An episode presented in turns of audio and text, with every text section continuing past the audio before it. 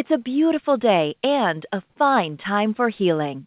Podcast host Randy Fine, a narcissistic abuse expert and the author of the groundbreaking book Close Encounters of the Worst Kind and the captivating memoir Cliff Edge Road, invites you into her sanctuary, a place where your physical, emotional, and spiritual well being are all that matter. So put your feet up, relax, and enjoy today's show. And now, here's Randy. Good morning. Thank you for tuning in to listen to A Fine Time for Healing. I am your show host, Randy Fine, and I have a great show for you today. We're going to learn a lot, and what we may even discover as I am um, discovering myself that you have done this, but you may not even be aware. So that's really exciting. So hold on, we're going to talk about it. Um, today's special guest Lorie Eve Dechar, is here to talk about the book she co authored with her husband, Benjamin Fox, The Alchemy of Inner Work, a guide for turning illness and suffering into true healing and well being. Drawing on traditional Chinese medicine, Eastern and Western alchemical traditions, Kabbalah, and Jungian psychology, Jungian psychology, I always say that wrong, plus case studies from working with patients the authors provide hands on insights for bringing the soul of medicine back into our lives. Alchemical healing is based on the belief that there is a vital force that directs you towards your own growth and fulfillment. This force, force is innate, driving high grade energy as potent as the physical instincts of survival and reproduction. When this vital force is blocked, ignored, or repressed, illness arises. The goal is not to get you back to your old self again, but rather for you to discover what you need to change in order to achieve optimal health and a richer, more meaningful life. Lorie Dechar holds a master's degree in acupuncture from the traditional Acupuncture Institute and training in archetypal psychology, gestalt, and focusing oriented psycho- psycho- psychotherapy. She was a member of the faculty of the Tri State College of Acupuncture in New York City and leads workshops and trainings nationwide. With her husband, Benjamin Fox, she co founded New Possibility, a global healing and learning community, and she is here to share with us all of this. Good morning, Lorie, and welcome. Thank you, Randy. Thank you so much. Thank you for inviting me, and thank you for what you're doing in the world. Oh, you're welcome. You know, it's it's always good to hear that. It really is because sometimes you do work and you're just not sure what's going on out there. You know, you put it out there and you know you're doing it for the right reasons, but you don't always know who's receiving it. So thank you for that acknowledgement. I really appreciate that. And thank okay. you for yours. I always sit there and listen to all the, that information about myself, and it, that's, I say, "Oh, that's me." oh my gosh, it's wonderful. Mm-hmm. It is wonderful. Mm-hmm. So, your book, The Alchemy of Inner Work, a guide for turning illness and suffering into true health and well being. Okay, so let's, we're going to dive into this pretty deep, but in general, what is the alchemy of inner work? So, um, when we wrote the book, of course, it took out, it's always, as you know, a little bit of a challenge to get the title. But we really wanted to include alchemy in the title because both my husband and I um, feel that alchemy as a, a way of looking at our lives has sort of fallen by the wayside. Most of us in high school may learn a little bit about alchemy as, well, they were these sort of silly people who thought they could change lead into gold, and it was really failed chemistry. And until modern science came along, human beings really didn't know what they were up to. And that just isn't true alchemy was really the way that human beings studied, understood their world between what we would say shamanism, you know, tribal, indigenous, cultural medicine, and modern medicine. So there were hundreds and hundreds, some people even say thousands of years, when alchemy, what we call alchemy, was the way that people looked at their outer world, but also their inner world, particularly how change happens. How change which in modern science usually ends up in a system running down or a person, okay, I've lived my life and now I die. What we call entropy. Entropy, this law of that matter, systems, human beings kind of degrade over time. But alchemists, when they say lead to gold, they were saying, how do we actually grow and increase and become more shiny? How do we, and you know, end our lives with this feeling of like, I have actually contributed, I have lived the life I was meant to live. And the secret, of course, for the alchemist was this, this idea that inside of each of us there is a spark of something divine. That, as you read in the intro, guides us, actually can guide us to becoming who we're meant to be.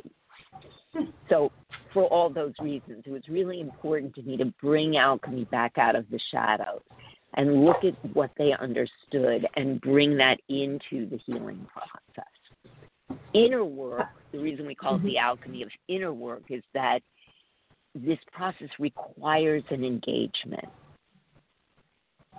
And I think, and I, as I said, I've looked at your books and your work, and I, you are someone who clearly understands that positive change requires engagement. It, it mm. doesn't just happen.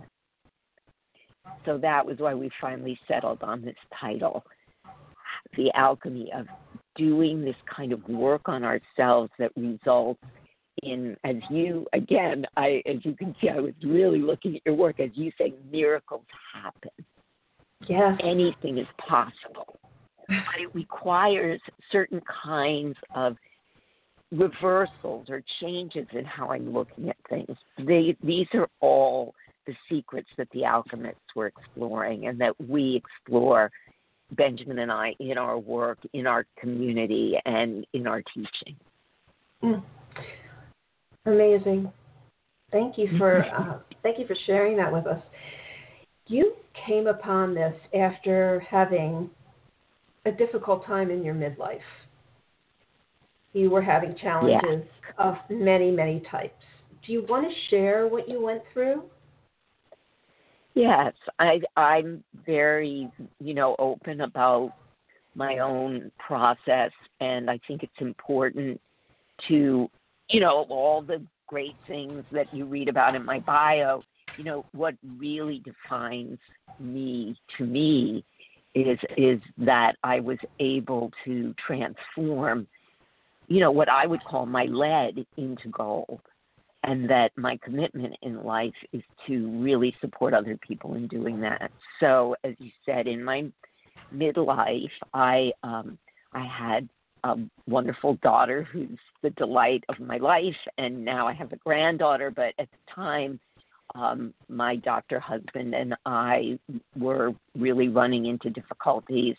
Um, my daughter was um, that started when she was about five years old, and it's interesting that so much of your work uh, revolves around narcissism. I I love my ex-husband now. I we've forgiven each other and we have a good relationship. But at that time, I really he was so enraged at my uh, need to move on in my life that all those worst qualities of narcissism really came out, and I felt um, my needs, you know, who I was, where I was going in my life, everything was uh, attacked, gated, and undermined.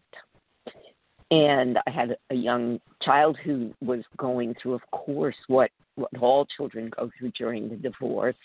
I was going into early menopause from stress. If you want to put the icing on the cake, that was it. you know, so on top of everything else, I was probably losing my mind. Right.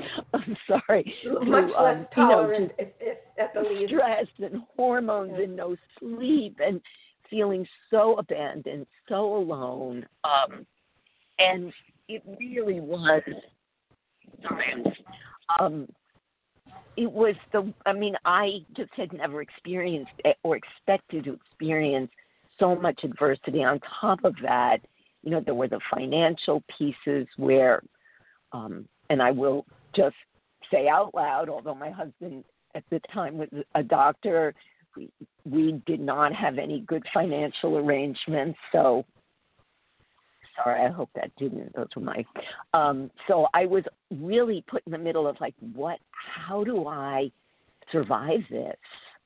and I wasn't sure that I would. I I did have my acupuncture degree, which was wonderful, but I was exhausted. I was completely unable to figure out how I was going to take care of a young child, make a living, find a way to find inner peace. And um, at that was, as I said, that was my moment of lead you know, absolute hopelessness, uncertainty, um, really not knowing which way to turn.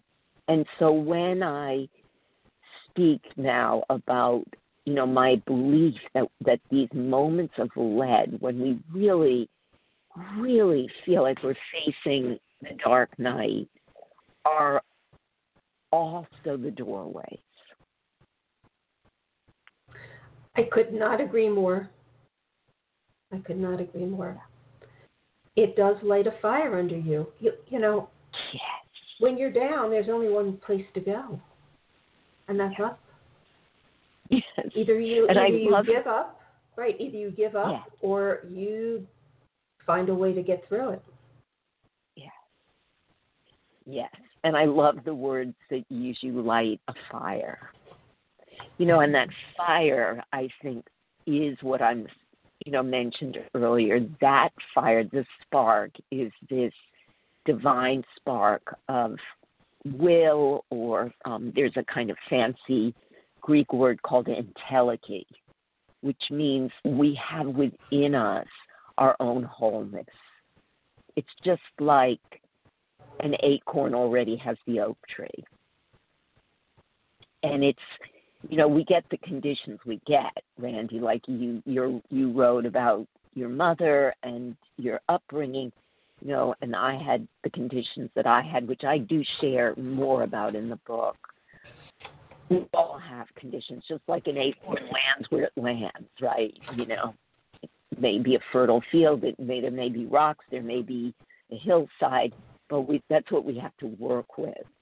But the spark, you know, that entelechy that spark of fire that that is there that's the place i feel that the work begins it's a kind of reversal. At that as you said at the deepest most difficult moments this is where we can find out who we really truly are meant to be. But we can't do it alone. You know that's that's what i discovered. And of course, mo- much of my work now in my life is supporting people in finding that spark, nourishing that spark, doing practices that breathe life into that spark so that it can become, you know, an illumination or radiance. There are so many people that need what you have to offer, and you have such a um, it's just a wide variety of experiences that you can use. How do we fit alchemical healing in um, in Western medicine? How how does it fit with our society? Right. you know, I talk about that at the beginning of the book because I want to make it clear that I am in no way negating the incredible miracles, you know, that Western medicine offers. You know, right now with you know what we're facing, it's a very real, you know, pathological entity, a virus that we need to work with. And you know, Western medicine for surgery and for when you need them, antibiotics. There's so much. But as I said, I, I would have these long walks and talks with a good good friend of mine in Maine, um, a really devoted family medicine doctor, and we would talk. And she actually has come to me. I'm not going to say her name, so um, so she knows what I do. And she said, um, you know, what you do, it's not. You know, sometimes we say complementary, as if you know there's that alternative medicine or acupuncture or what I do would be in some way um, a secondary kind of choice. Um, implements Western medicine. She said that's not what it does. It's really a whole other arena that Western medicine, the circle of Western medicine, is not meant to deal with. And she said, you know, I don't have time in my day to really look at the the roots of people's behavior, like why they make the choices they make. You know, what is their real life purpose? What is their soul longing for? She said, but in a certain way, those questions are at the root of many of the common illnesses. You know, addiction, smoking, depression, um, food issues, so many things that we're facing right now that Western medicine kind of just says, well, let's throw a drug at it, or we don't really know what to do about all this. And that's where alchemical healing comes in. You could say, you know, shorthand, it's like we're looking at the soul.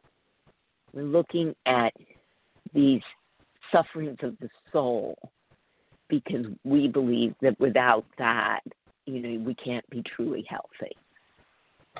Right. That makes total sense. My son is a surgeon, and you know it's interesting because I raised him to be very holistic. I raised him with Chinese medicine. I raised him with diet, special diet, you know, uh, vegetarian and that kind of thing, diet and everything. But as your friend said, he doesn't have the time in his practice to be delving into people in that way, but he serves that purpose. So right, he's called on. That's what she said. It's expected, but but I it's just she said given the structure of Western medicine, exactly. and I'm sure that he's your son. I'm sure he's very compassionate, and I'm sure his patients love him. And there's more that he shouldn't you know that that people as i say in the book you know we need the western medicine and then we need the support to process the experience to you know whether as my the patient i talk about at the beginning of the book a young boy i worked with who had a very abrupt and unexpected di- diagnosis of diabetes which changed his whole life and he wouldn't have survived without Western medicine. But the trauma for him, he was a kid who, again, you know, holistic, never been sick, never went to the doctor, and suddenly is in the hospital. And it was very traumatizing for him. So he needed the insulin, but he also needed, and he he would say it to me. I, I, he used to say, you know, I need what we do here. They they need to know about this other part of things. he was a great teacher for me. It's so true. I understand that. I learned a lot from the people that I coach. Right. Yeah. Yes. What is, uh, you talk about the divine couple. What do you mean? Uh, this has something to do with um, Taoist philosophy? Yes. Yes. So that's a great mystery kind of at the core of all alchemy, Taoism, but also if you look at, and again, as I said, alchemy spanned hundreds and hundreds of years, but it's also a way that people looked at the world in Europe. You know, many people do yoga. Yoga is an alchemical, at, at its core, yoga is an alchemical healing tradition that's looking to upgrade our inner world so that we can um, in yoga they say you know we we can actually serve the outer world. It's it's connected. So, yoga, um, some of the mystical traditions of Christianity and Judaism, um, and again, as you say, Taoism, which is an, an ancient, most ancient philosophy religion of China. Many people know, have know that word. You know, are you in your Tao? And that comes from this tradition. So all of all these alchemical traditions recognized the mystery of the divine couple. And we can know that divine couple in ourselves, but we also can know it in the world around us. So, what is it? Begins with the idea that there's an original wholeness. You know, we are born with an original wholeness. The cosmos begins in an original wholeness. You know, the universe, these stories, even of our own story of Genesis, the world begins in a kind of chaos. And then from that original chaotic wholeness, there's a separation. And that separation is the beginning of a kind of consciousness. So we can, and the separation is that this chaos divides into, in Chinese they say yin and yang. You know, the the more receptive yin and the more active yang, and then we can say into the yin or feminine and the yang or masculine. So these great, huge original energies of the mother, the father, you know, the, the masculine, the feminine, the active, the receptive. And, you know, through creation they separate, but it's the whole idea of life in alchemy is that life is the is the result of the dance of their love affair. This love affair of the opposites of masculine and feminine, yin and yang. Um, there's hundreds of myths, you know, about this. But they're equal. So in alchemical traditions, the yin and the yang are equal partners in the dance.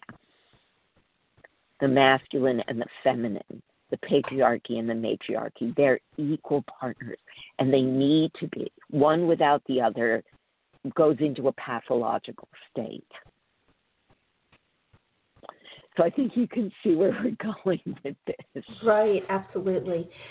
In our culture, there has mm-hmm. been this primacy of the masculine, of the active, of the patriarchal, of, you could say, the fathers and a kind of um, diminution, a kind of pushing over to the side of those qualities that we think of as the feminine or the yin, the inward, you know, the feeling, the receptivity, um, all of those qualities of rest, of renewal, that you know, gestation. Culture has does not um, recognize their their value, their necessity, and we have come to a pathological state, which is what the alchemist said. It's like their their marriage is life. The divine marriage is those principles. Is life. Is growth. Is every transformation. Everything you and I work towards with our the people we worked with, and their separation is pathology and death. So how does that look in in terms of us people me you? You know in my period of lead that i talked about um you know i i was really split off internally. I was in a state of kind of collapse and i had projected a lot of the qualities of potency, of ambition, of capability onto my husband, my ex husband and he was a great person to project it on. He was a doctor, he was capable, he was smart, and he also believed totally in himself, as um, people with some more narcissism than I had at the time, I'll put it that way. And my work then, you know, was not to go out and look for someone else to do that for me, as much as that was a temptation. Okay, let me find some other husband to take care of me. But that was not meant to be, and it would not have been my Tao was rather to discover those qualities, my own inner partner, this those yang qualities that could complement my own yin. And through that, discover an internal divine marriage, which, you know, I was blessed to have a lot of support, but I think if we're willing to look for it, it is out there. And, you know, that's an important part of our book for Benjamin and I both. Um, this idea that every person needs to, part of the inner work is discovering that inner lover who carries, you know, the opposite traits that are actually part of me that I that I need to bring to life. I love this. it's great. In chapter three, the connecting link of imagination and the soul, you talk about the subtle body. And you say that people ask if it is the same as the soul, and it is not. What is the subtle body? So, Randy, you're getting into some some of my favorite conversations, but they're a little complicated because in the West, you know, Western language and our ideas about soul and spirit and body are get a little complicated. For me, you know, my understanding of a lot of this comes through my study of Chinese medicine and the Chinese language, which you know they're a little more um, they, they they have a little more decisiveness about all of this. But what I would say is when we talk about the soul, we are talking about a non material. It can't be measured. Um, and it can't be put in tube or analyzed. And yet, this immaterial. Okay, you're, you're fading. You're fading. It really is what makes us human. It's it's hard to hear you. You're fading. You're fading. Can you hear me? No. Can you hear me?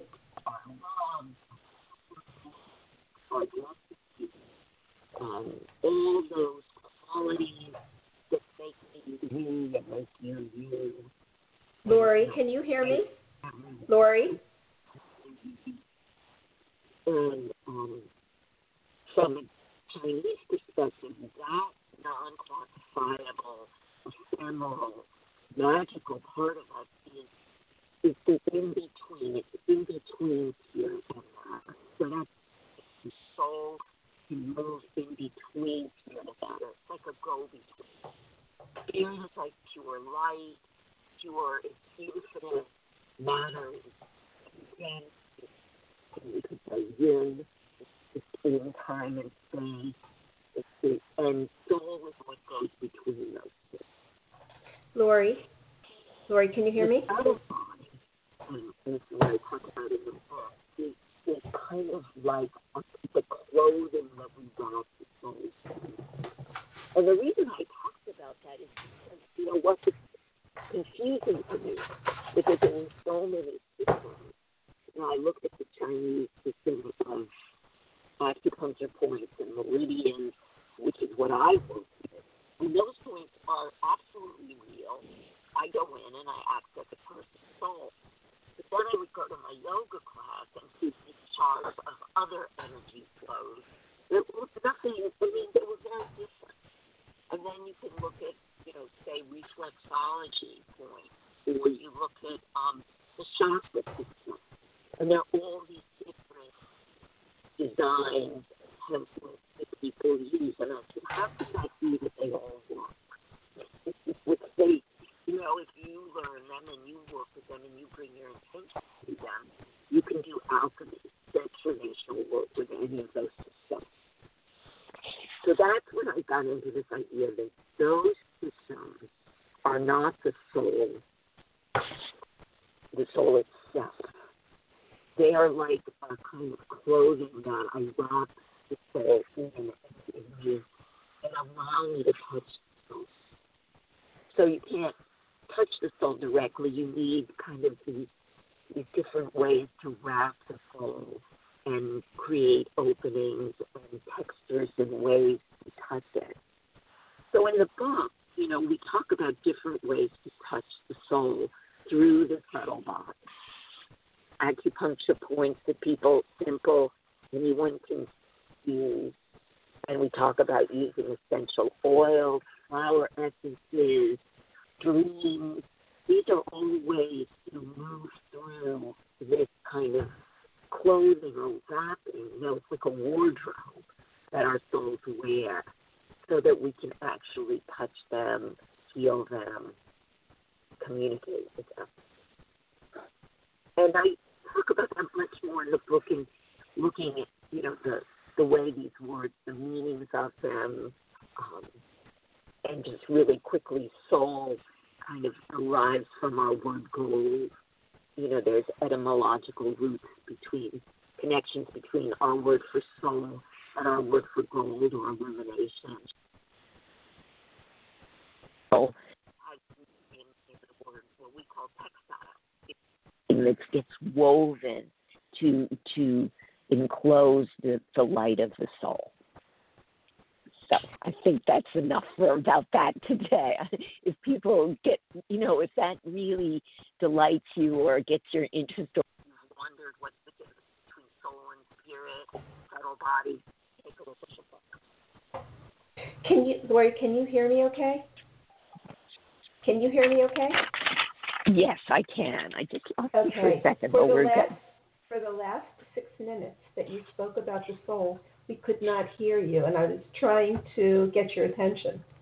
You oh, faded, dear. you faded out. So all that you said, which is so valuable, and I wanted you to share it, we couldn't hear it. It was so low. Gosh, Randy, I'm so sorry. Okay. Um, so briefly, briefly. People will just have to look at the book. You're, I'm losing you again, Lorie. You again. Yes. Lorie, I'm losing you again, Lorie. Is there a reason why Oh. you're fading in and out? Um, I think it. I think I'm good now, and I'm sorry. You know, I thought I'm using ear pods, and they may have just lost the connection. But I think we're good now. Okay, good. I don't want to lose any more of what you have to say. Yes. Oh, that's So a brief- shame. So briefly, because we won't have the time to go through all that and also cover other things. So briefly, Yeah. You know,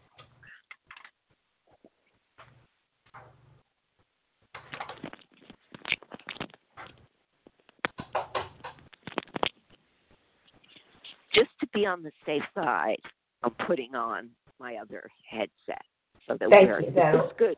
Yes. that'll be good. Yes, Okay. I was I was mulling over the best choice, and I think the headset's just a bit more reliable. Okay, so where where where should we go from here? Okay. What are you talk about the keys? There are several of them. What do the keys represent? Keys in the book call them the keys that people that we want to give people to their own inner laboratory. That's the idea. That these keys are ways that people can begin to open that door that we're talking about to their inner inner work. Um, and we try to make them really accessible and hands on and um, user friendly. That's the idea of that chapter. You know, you get the, the theory, but then how do I do this? And there's a number of keys in the book that people can use, but maybe we can just start with one right here. That sounds perfect. Let's Yeah. do it. I mean, we start in the book with saying, you know, identify what we call your prima materia. So we give some guidelines too, because sometimes it feels like, oh, there's just so much to work with. So we suggest finding one thing to begin with, and we call that your your lead. Where do you want to start? So um, it may be a pattern of addiction that you want to work with or a way that you are interacting. For example, for me during my difficult time, it was a way that I was actually reacting to my husband. You know, taking it back from what he was doing, which I had absolutely no control over, to what could I do differently. And of course, in alchemy, that is the first step. They say the first step is it's called reversing the light. So instead of looking outside at you know the problems out there, beginning with what can I do? What can I do to change things? So the, the, one of my favorite tools that I, I offer in the book is what I call the pause practice. The pause practice is simply beginning to pay attention to what's going on inside of me. And and caring about what's going on inside of me. Not in a as we could say narcissistic way. Not in a way of saying you know oh you know everything that i do is so important but rather caring deeply about my own inner life. I sometimes call it the inner animal and beginning to notice my habitual ways of reacting and i say reacting as opposed to responding so reacting are as i said habitual they are you know not leading towards my growth. It keeps putting me back in the same old way of being. And in alchemy, we say, you know, the way that we can begin to, a process of change is not through saying, oh, I'm going to stop doing that, because the will isn't that strong. Can do and what we call on, and we say the first step in alchemy is beginning to reverse the light, noticing my habitual reactivity, and using the will to actually pause. Sometimes our con- that's all our conscious will can do. So the pause, instead of reacting, gives me a chance that I say for spirit to come in, for something other. So the pausing, taking three long, you know, slow breaths will actually begin to shift the nervous system. So that's a real physiological change. But in Chinese medicine, they say that, in Chinese philosophy, they say that pause actually makes a space for spirit, for the soul to have a little breathing room. And what you often will notice is that just in that brief pause, a response, a different response will arise. That is guided from some other part of ourselves that we might not have been able to hear if we hadn't taken that break. So the pause seems so, so easy and so simple. And yet, I can guarantee that if you work with it, it begins to change things. It's the first step in the inner work that we're talking about in the book.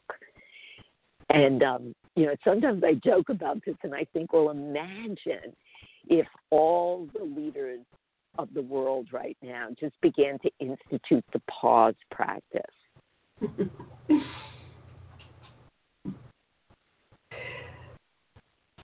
Just I taking that breath. Right. I still agree with you.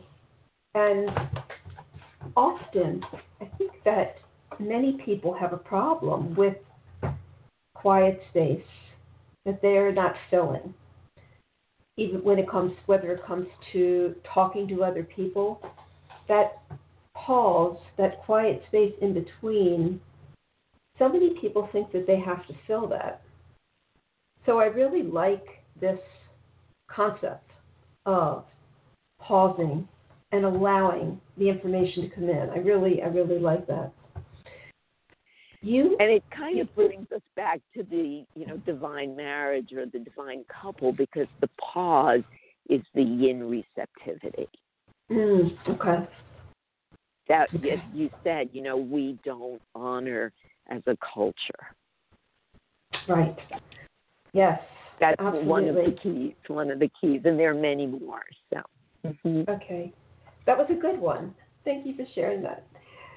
Good. You, you talk about Carl Jung and uh, what is an, ar- an archetype? And you Ah, say that archetypes. archetypes Yeah. are hints to riddles the conscious mind alone could never answer. So please explain what that means. Right. So archetypes are one of the tools that we use in what we call alchemical healing.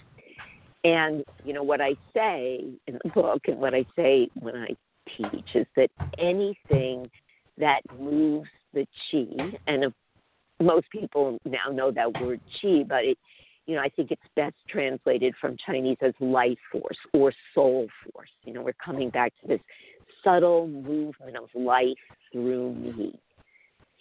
And you yourself have experienced acupuncture, and you know when the needle in, something shifts inside, something moves. You might feel a settling in your heart, um, you know, a calming, or if you're tired, a little more energy. But those changes are, you know, you can't measure them. They're something you are aware of through your soul, your subtle body. There's movement at the level of chi or life force. So what I say is that anything that moves the chi doesn't have to be a needle. It's anything that we move the chi with is a tool in alchemical healing. And archetypes are one of the tools that we use in our work. So, what is an archetype? I, as I said, archetypes are key, are, are answers to riddles the conscious mind could not discover. Uh, that's a little bit of a riddle in itself. An archetype is actually a universal symbol or a mythological image that you, we can find throughout space and time. In other words, it's already in our human um, makeup. Our we arrive in this world with an awareness of these symbols or primal images. So I could read myths from China from 2,000 years ago about, um, say, a, a giant cracking an egg and forming the universe. And then I could go to Africa and read another creation myth and hear about some giant who also cracked an egg. Or we can come to our own story, you know, of, of the Easter symbols and look at the beginning of the new year as the cracking egg, the chick appearing. So the egg as a symbol of wholeness is an archetype. It's an archetype. You might then dream about an egg. You might dream about an egg with a little crack in it. And then I would say, oh, something new is coming to life. And with that, if that were, you know, really what was going on in your life, you know, there would be movement. Chi moves, the life force moves, and then I'm like, well, what is it? because that's our next question when it when something new is opening or cracking.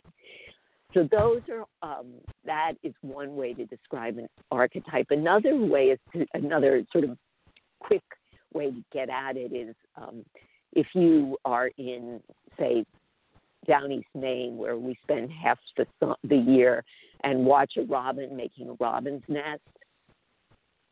That robin's going to make a nest very similar. I don't know if you have robins in South Florida, but as far south as they go, well, know, I'm, I'm originally I'm originally from Baltimore, so we did. We had them Okay, there. Baltimore, wonderful. I spent time there, so you know the robins there will make a, a nest just like my robins in Maine, but they don't go to the internet and download like the how-to book. The how-to book is in them. Gotcha. That nest is an archetype for a robin. So, you know, my granddaughter, she, you know, I'm already fulfilling the archetype of grandmother for her. It's, it's both me, but there's also she comes into the world looking for that, you know, wise other who's not mommy and daddy. So I can step into the grandmother archetype and hold that for her, and it will become a part of her. Does that does that Makes sense. Click. Yes. You talk about archetype becoming identity and how we're born with the space in our soul for mother, father, sister, brother, friend, healer, hero, mentor. And we're already born to meet, ready to meet the people who will reflect these universal qualities back to us as personal, limited, embodied expressions of something divine. What if we don't have those archetypes? What if we can't fill those archetypes? Then what happens? Yes. And Randy, I mean, I think I'm really touched that you're pulling this out of the book because, as I said, I started your um, memoir, and it's beautiful and it's powerful. But Thank I think one of the great woundings of having a narcissistic parent is that they cannot they cannot allow themselves to be a reflection of what you need Right. and instead demand that a child actually reflect or give that archetypal reflection of the self back to them. And it's a terrible, terrible abuse of the soul. Because, you know, a narcissistic parent just cannot handle channeling those archetypal energies for the benefit of the child, which of course is what our job as a parent is.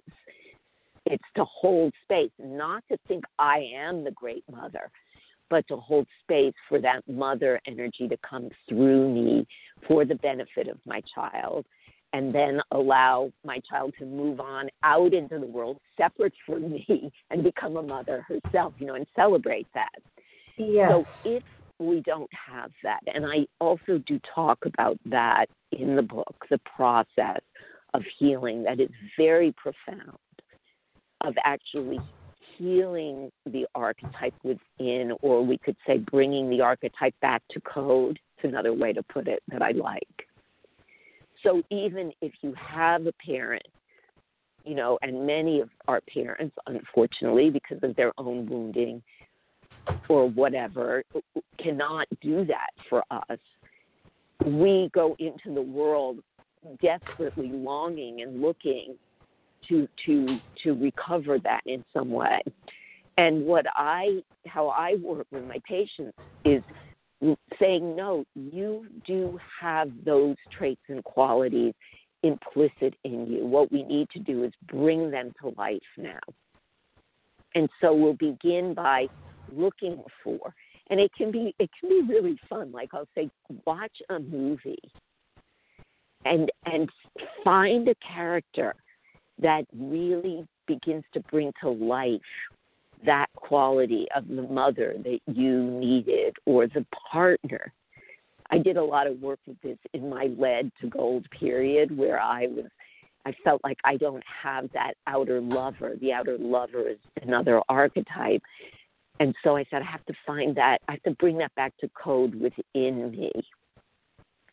So many people don't know this movie anymore. It's old, The Right Stuff. It's about the earliest um, jet fighter pilots, and Sam Shepard, who was one of my favorite actors of all time, was this jet fighter pilot. And he became, for me, temporarily, like the archetype of the lover bringing these qualities of activation, ambition, courage, kind of a wild freedom and and the ability to fly. He would always say, "We're going to break the sound barrier. You know, break, go through the envelope." And that's what I needed at that time. So I was bringing that archetype back to code. And I think we all, in some areas of our lives, need to do that. And as we do it, it's like you feel your life force coming back to life. I used to watch that movie over and over and over, and I would actually sometimes have conversations with him. you know, kind of driving in the car, and I'd say, "Well, you know, what do you think about that?" And that really, I mean, sometimes, yeah, yeah, yeah, and it would be then gradually it became a part of me because it really was. You know, I needed to access my aggression, my ambition, my excitement and that gradually happened.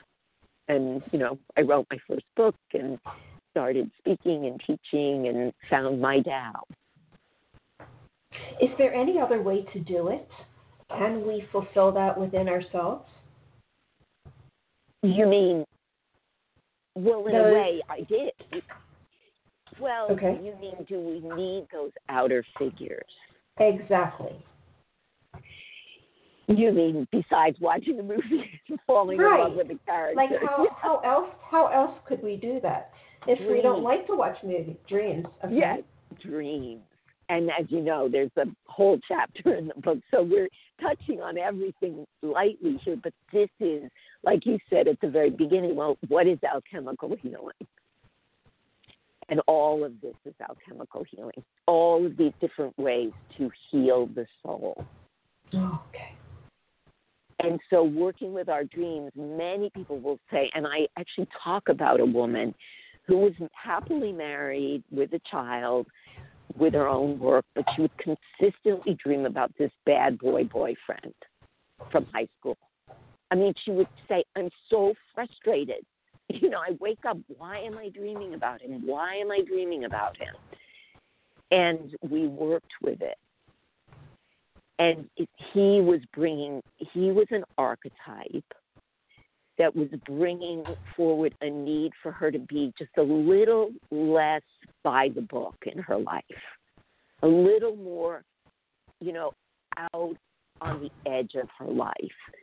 Not to be you know become like this bad boy wild guy coming on a motorcycle you know but but something about that energy that archetypal energy that we all can recognize, you know, um, to into her life.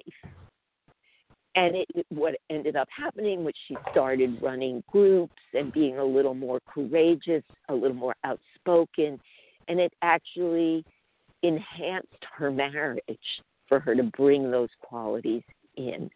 So dreams, um, reading. Of course, I'm a big mythology reader. Also, Uh, my husband, as you know, is an astrologer.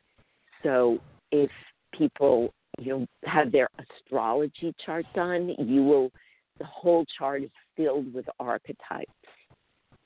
That's what a chart really is. An astrology chart is a map of archetypal energies and how they're playing out in our lives. Fascinating. It truly is fascinating. I mean, yeah, you can tell. I I love love what I get to do in this life. Oh, I'm sure that you do. It is fabulous. What about what about what about the wheel of life? And I, have actually heard about the wheel of life before, but I, I don't know that I've ever really understood it. And we have five elements water, wood, fire, earth, and metal. How does the wheel of life fit into this whole picture?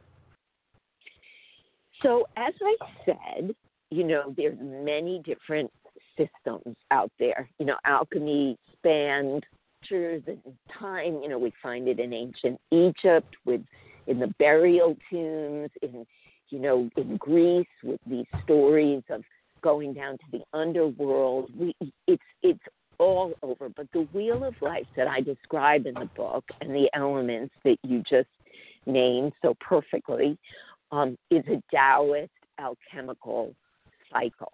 It's showing the cycles of transformation, how life moves in the outer world. And I always I qualify that by saying in carbon based life as we know it on our planet. Because there may be some planet in some distant star in the galaxies or the universe that doesn't follow the wheel of life as described by the Taoists. But on our planet and in our own internal processes, this movement from water to wood to fire to earth to metal can also describe as deep winter. Right now, as I'm talking to you, the snow is accumulating on my window and it's cold and the seeds are under the earth and there's very little movement.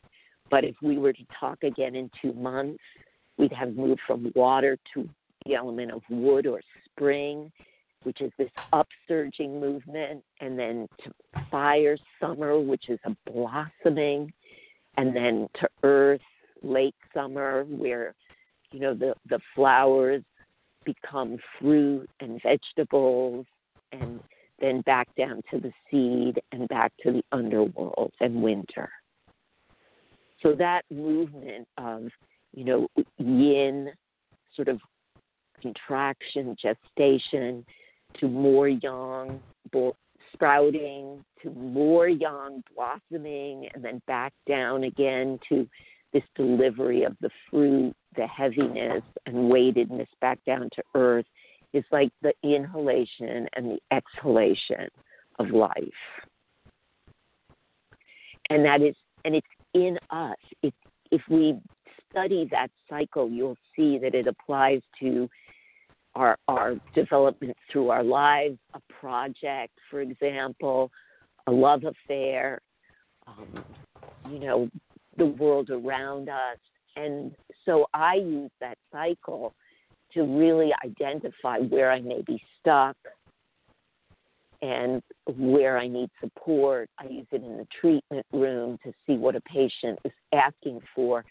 And readers of the book can actually use it to say, here's where I am, need to work right now.